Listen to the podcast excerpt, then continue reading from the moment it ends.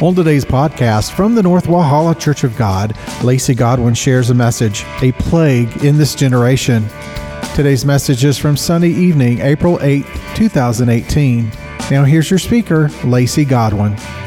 Flip with me to Numbers 16, um, verse 41 through 48. And while we're flipping there, I just want to um, thank Pastor Nolan. I don't see him in here, but thank you so much for this opportunity to speak. Um, I'm extreme. There you are. I'm extremely excited. I love to talk about the, the word, and so I'm extremely excited to get to present the word to you tonight. Um, I'm thank you for all these people that came to see me. I'm excited you're here too. Um, so if you'll just stand with me for the reading of God's word.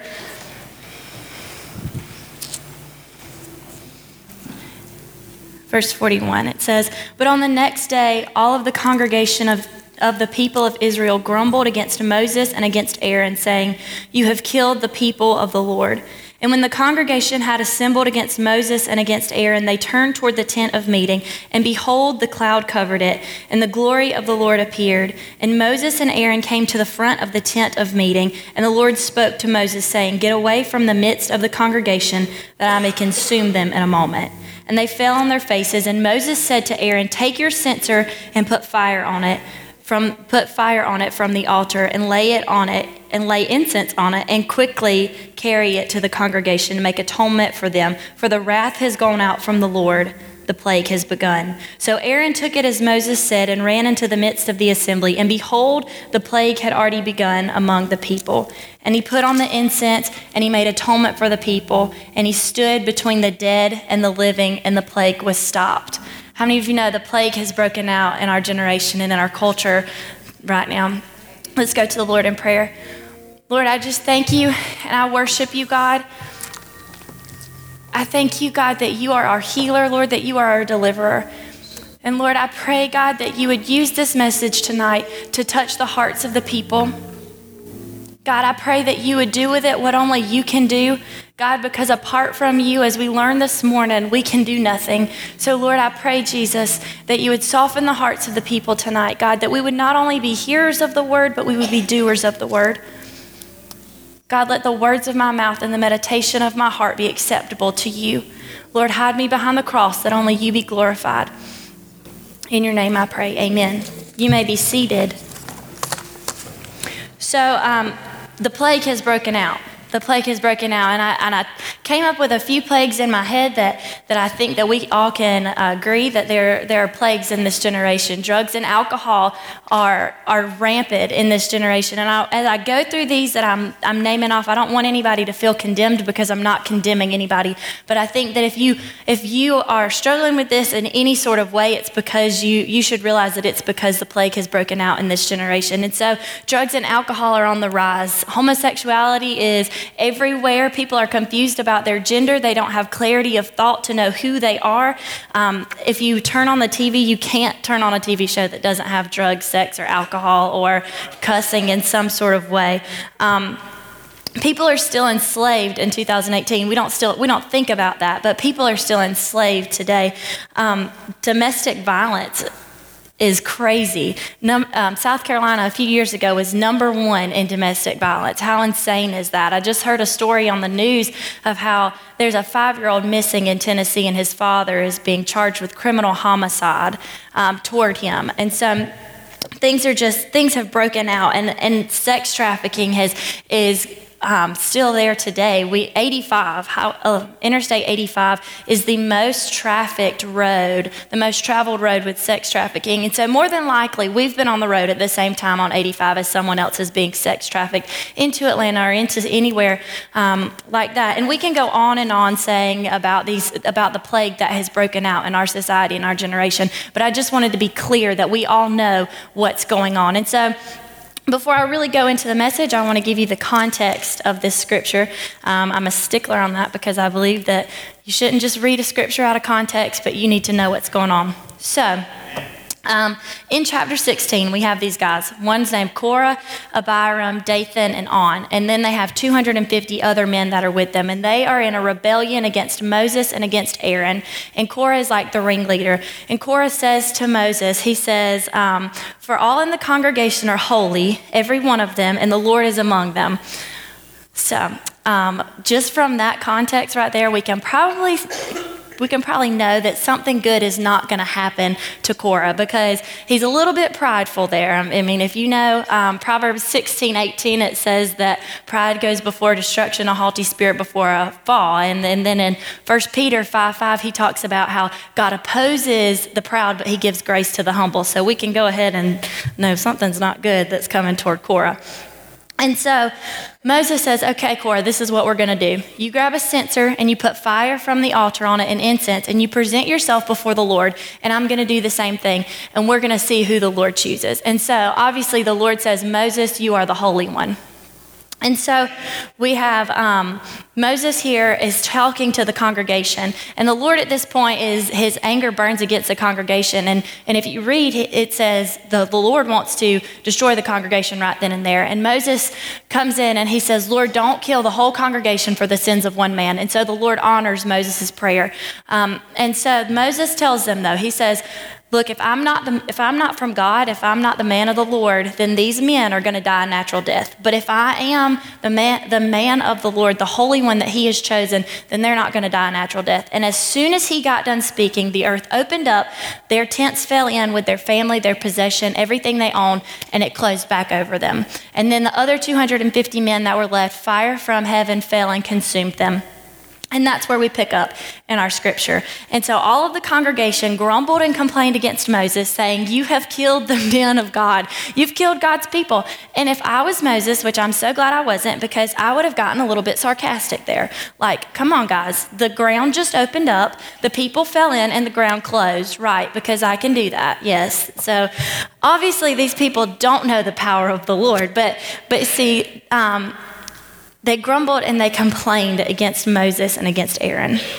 And so, what I want to focus on tonight is the fire from the altar, the incense, the censer, the word atonement, and then Aaron's position. So we go in, and, and Moses tells Aaron, grab your censer and put fire from the altar on it. And there's a lot of symbolism in the Old Testament. The Old Testament has a lot of symbolism. And so I was researching and I was looking things up.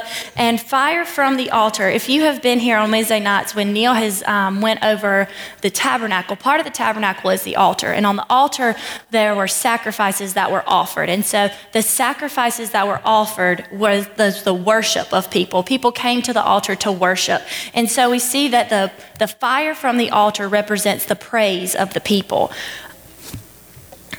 in Psalms 141 2, the second part of that, it says, Let the lifting up of my hands be counted as an evening sacrifice. And so these people here, Moses, is, Moses tells Aaron, he says, Go take, go take this censer and put, put fire from the altar on it. Put some praise on it. Let's put a little praise on it. In Psalms 22 3, it says that God inhabits the praises of his people. And so Moses is saying, Hey, where your praise is, that's where God's, that's where God's presence is going to be. So take your censer and put a little praise on it because God is about to use it. And so he goes into the next part of the, the incense, and y'all, this is like one of my favorite parts. When I was researching, I was just like, whoo, this is so good.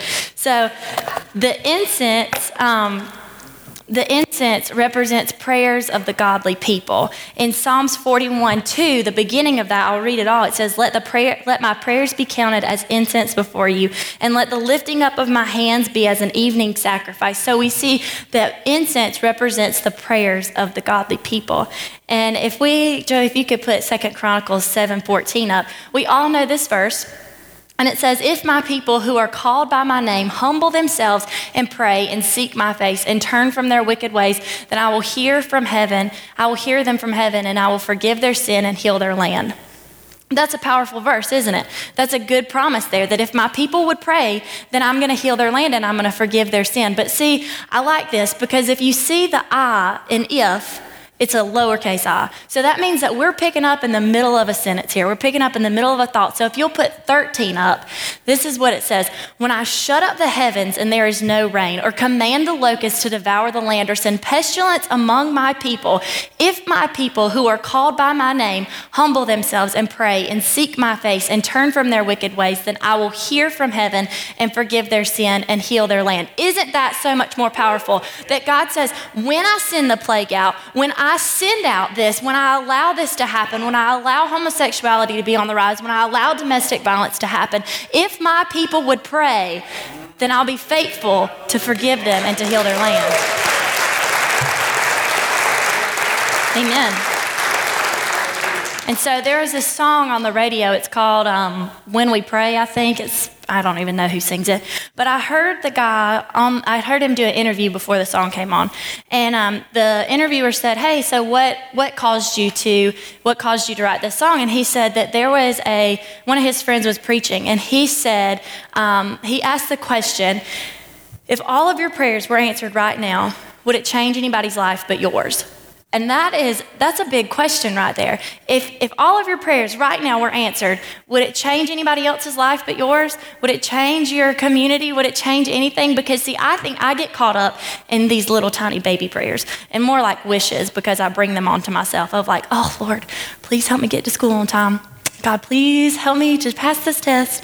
Lord, please help me to get out of this speeding ticket. Like, those are my little baby prayers. And, uh, and y'all, I got pulled over the other day, but that's a funny story. Um, and so God, God says here, when I send the plague out, when I send it out, because it's going to happen, when I send it out, if you'll just pray, if you'll just turn from your wicked ways and seek my face, I will be faithful. I'll be faithful. I'm going to follow through on my word to heal your land and forgive your sin. The next part is the censer. So the censer is. Um, it's simply the tool in which that was care that, that held the praises and the prayer. The tool that held the praises and the prayer. In the NLT version, it doesn't even say the word censer, it just says incense holder.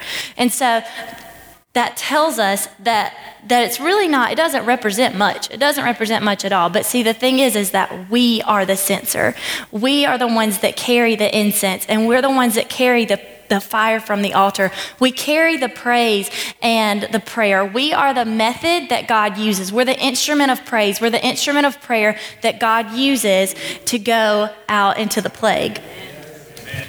The next um, part is atonement. Um, so I know I grew up in church and everything, but sometimes church words are hard, like atonement. You know, that's not used in my everyday life. That I don't just go out and say atonement. So I looked up the definition. And the definition in the Christian theology is the reconciliation of God and humankind through Jesus Christ the reconciliation of God and humankind through Jesus Christ.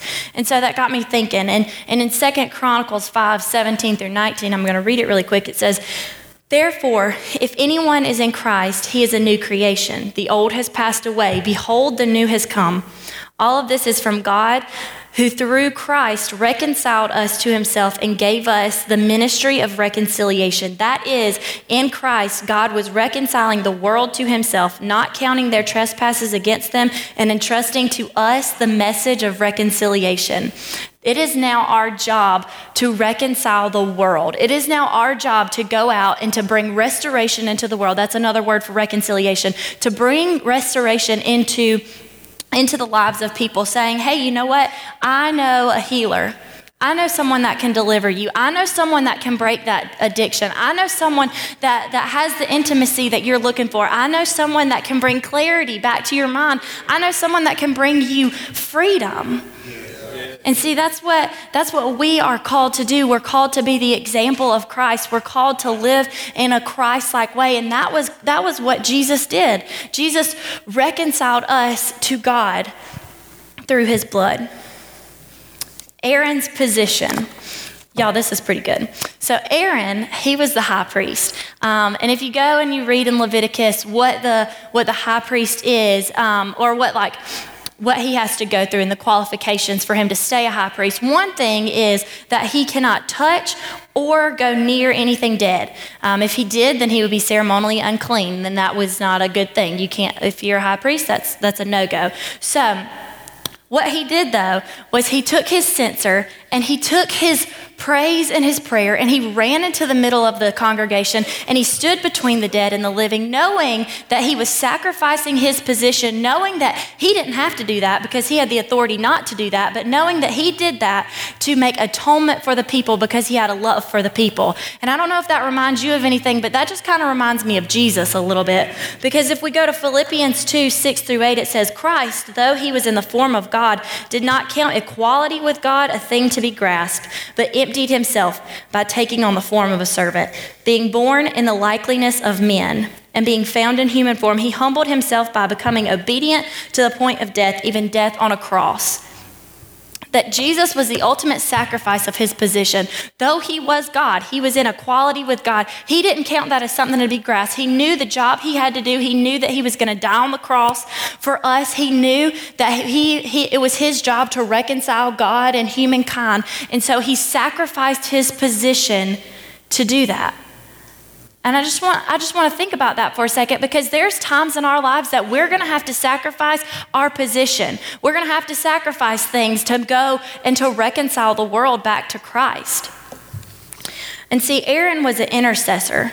Aaron was an intercessor for the people, and the intercessor just means he intervened on behalf of people, on behalf of the people. And there are times that we have to intercede, we have to be the intercessors on behalf of the world because the world knows no better. The world is out there lost and undone without God, without a Savior, and they know no better. And so we are called to be the intercessors. We're called to be the ones that will stand in the gap for the people. We're called to be the ones that's going to stand between the living and the dead and say, Not today, Satan. You're not getting them today. You're not getting in my community today.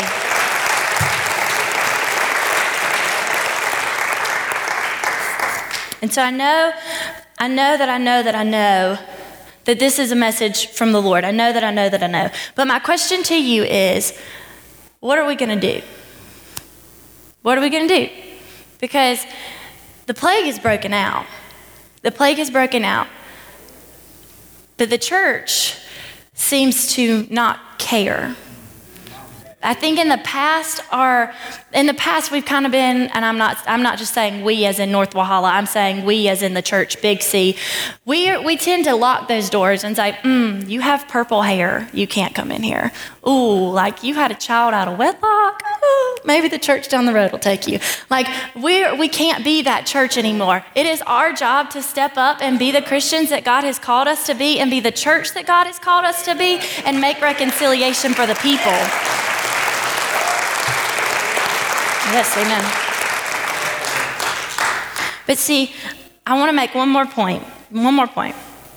Because this is a hard point. This is a hard thing to grasp. Where was the plague from? Who'd the plague come from? The plague came from God. If we, say, if we read it, it says, The wrath has gone out from God, the plague has begun. And I know that it's hard to think about God this way. It's hard to think that God would send this terrible, awful thing to wipe out his people. It, I know that it, that's a hard thing to grasp. But see, God is very clear in his word. He's very clear in Leviticus when he says, If you're obedient, you'll get blessings. And if you're disobedient, you'll get cursings. Because if we believe that God will bless us, we have to believe that God is just as capable and just as able and just as faithful to send us blessings blessings if we're obedient and curses if we're disobedient. And so God had given the Israelites time after time repent, time after time, be obedient to me, reconcile yourself back to me, seek my face, turn from your wicked ways. And even, even Moses interceded for them earlier and said, God, don't, don't, don't kill them yet. Don't send something out. And if I was Moses, I'd have been like, Yes, God, please wipe out these Israelites. They're awful. But See, God, see, they were, God gave them opportunity after opportunity to make themselves right, to make themselves right with Him, but they didn't. And so, if God did not send the plague out, if God did not send something out, then He would be a liar and we would serve a liar. And that's just not possible. We don't serve a liar because God is faithful and God is just. And sometimes in our minds, the just thing is all skewed because we don't see what God sees, and His ways are higher than our ways. But see, I believe that God has allowed plagues to break out in our culture. I believe that, that our culture and our people and our, and our generation has been disobedient to the Lord. And so, because of that, I believe that the plagues have broken out because there's always a, a consequence to your sin. When you're disobedient to God and you sin and you willfully turn away from Him, there's always going to be a consequence. But I also believe at the very same time that, that God allows this to happen, God gives us the opportunity to be who we're called to be, to stand in the gap for the people, and to be the church He's called us to be. See, because I mentioned that we have to sacrifice some things, but we do. Because we, when we just read in Philippians, it says that God emptied himself. Jesus emptied himself. He emptied himself. And the word talks about how we have to die daily. Chris talked about that in Sunday school this morning. We have to die daily. We take up our cross daily. And so there are things that we have to sacrifice in our lives. Maybe we can't watch that TV show anymore. Maybe we can't go out and do the things that we used to do anymore because we need to be home praying. We need to be home praising. We need to be home ready to make intercession for the people. And so we have to die daily. But see, the thing is, I was telling my mama, I was like, and my daddy, shout out to mom and daddy. Um, I was telling them that I felt like this word was really, really hard. And it is really hard. It's a really hard word. But see, the joy that comes from this word is that we're not alone. When we're called to go out and we're called to stand between the living and the dead, Jesus never said you have to do it alone. He said that I will never leave you nor forsake you, and I will be with you till the very end, that we are not by ourselves. And see, even if we were by ourselves, we would get nothing done because apart from Christ, we can do nothing. Apart from His Spirit, our words are nothing. Our songs are nothing apart from His Spirit. And so when we go out and we are to go out and make atonement for the people, we're to go out and bring restoration to the people. We are not alone, we're not by ourselves. And that's the joy that we can have. See, because I believe I believe that God is about to use our praise and our prayer. I believe that there's something that's about to break in this atmosphere. I believe that there's something that's about to change, and that God is going to use our prayer and our praise to make that happen because we are the instruments and the tools of that. And so, Danny, if you'll go ahead and begin to play, this is what I want to do. I know that I've talked a lot faster than I planned to. Um, you know, if, if everyone will just go ahead and stand with me. And so this is the time that we would have an altar call. And so this is what I want to do. Because I think that as Christians, we have a responsibility that sometimes isn't talked about. It sometimes isn't talked about when we're, when we're talking, to G, talking to people about Jesus and saying, oh, you should let Jesus into your life. We don't always give them the responsibility that comes with that. Because it's a respo- it brings responsibility to, ha- to be a Christian. Because when you, when you know of Jesus and you know his word, and you know that there's a plague out there and there's an enemy against our soul, it's our time to step up. It's our time to be who we're called to be. And see, God's word equips us to be that person. And so, this is what I want to do the altar is always open. If you have a need if you if you say lacey you know what? I want to be one of those people. I want to be one of those people that stands between the living and the dead but i've got something in my life i need to get under the blood. I've got something in my life i need to leave here at the altar and not pick back up as i walk back out there. That's perfectly fine. You just come. You come on and that's fine and there's going to be someone here to meet you. But if not for the rest of us this is what i want us to do. I want us to just spend some time in prayer and some time in praise because I know that it's Sunday night and I know that the youth group is tired and I know that we're ready to eat and we're ready to go home to see our families. But can we just prepare for a minute? Because as soon as we walk out that door, that's where the plague waits. As soon as we walk into the restaurant, it's there. It's there, guys. And so this is what I want. You can stay in your seats or you can come to the altar, but I want us to pray. And I want us to genuinely pray, not just this little head head down, eyes closed kind of thing. I want us to pray. Because the time, the time's getting getting close where the Lord's going to come back. And I know that I have family members that are lost. I have family members that are dying out there, that are, that are being caught up in the plague, and I sure don't want them to go to hell because I could have prayed an extra two minutes. You know? So if you just if you'll just bow your heads with me and we're going to pray and then we're going to danny's going to lead us in a worship song and then we'll turn it back over to neil So, Lord, I just worship you, God. Lord, I worship you for this time that you've given us. God, I worship you for the word that you've given us. Because, God, I believe it's a word that's in the right season, in the right time. God, it's a hard word and it's a hard challenge, but Lord, I pray, God, that we would put on our praise and we would put on our prayer knowing that you're about to use it, knowing that nothing we can do is going to come between that. Knowing nothing that we could do our, on our own accord is, is worth anything, God, but it's only something if you use it. So, God, I pray that you would take our prayers and our praise and do what only you can do with it. God, I worship you, Jesus. Lord, I pray that you would teach us how to pray. Teach us the words that we need to say, the things that we need to do to make atonement for the people, to go out and make reconciliation for the people. Lord, I thank you, God, and I just bind the of the enemy right now in the name of Jesus. I bind them in the name of Jesus. Your word says, What you bind on earth will be bound in heaven, and what you loose on earth will be loosed in heaven. So, God, that's what I pray right now. I pray that you would send a spirit of freedom, God, a spirit of restoration, Lord, God, a spirit of encouragement for us as we go out and as we take on this world and we realize who we are. God, that we would stand firm. We would stand firm because if we don't stand firm, we won't stand at all. God, I praise you and I worship you, Jesus. I thank you for who you are. I thank you for, for your word. I thank you that you equip us to do what your word says. God, I pray that this wouldn't just be a, a regular Sunday night that we go out and Monday morning we forget what was talked about. But God, I pray that we would meditate on this, that we would meditate on your word, Jesus. We would meditate on what you've called us to do because it's a responsibility. It's a big responsibility. Lord, I just worship you, God. Lord, I thank you, Jesus. I thank you, Jesus.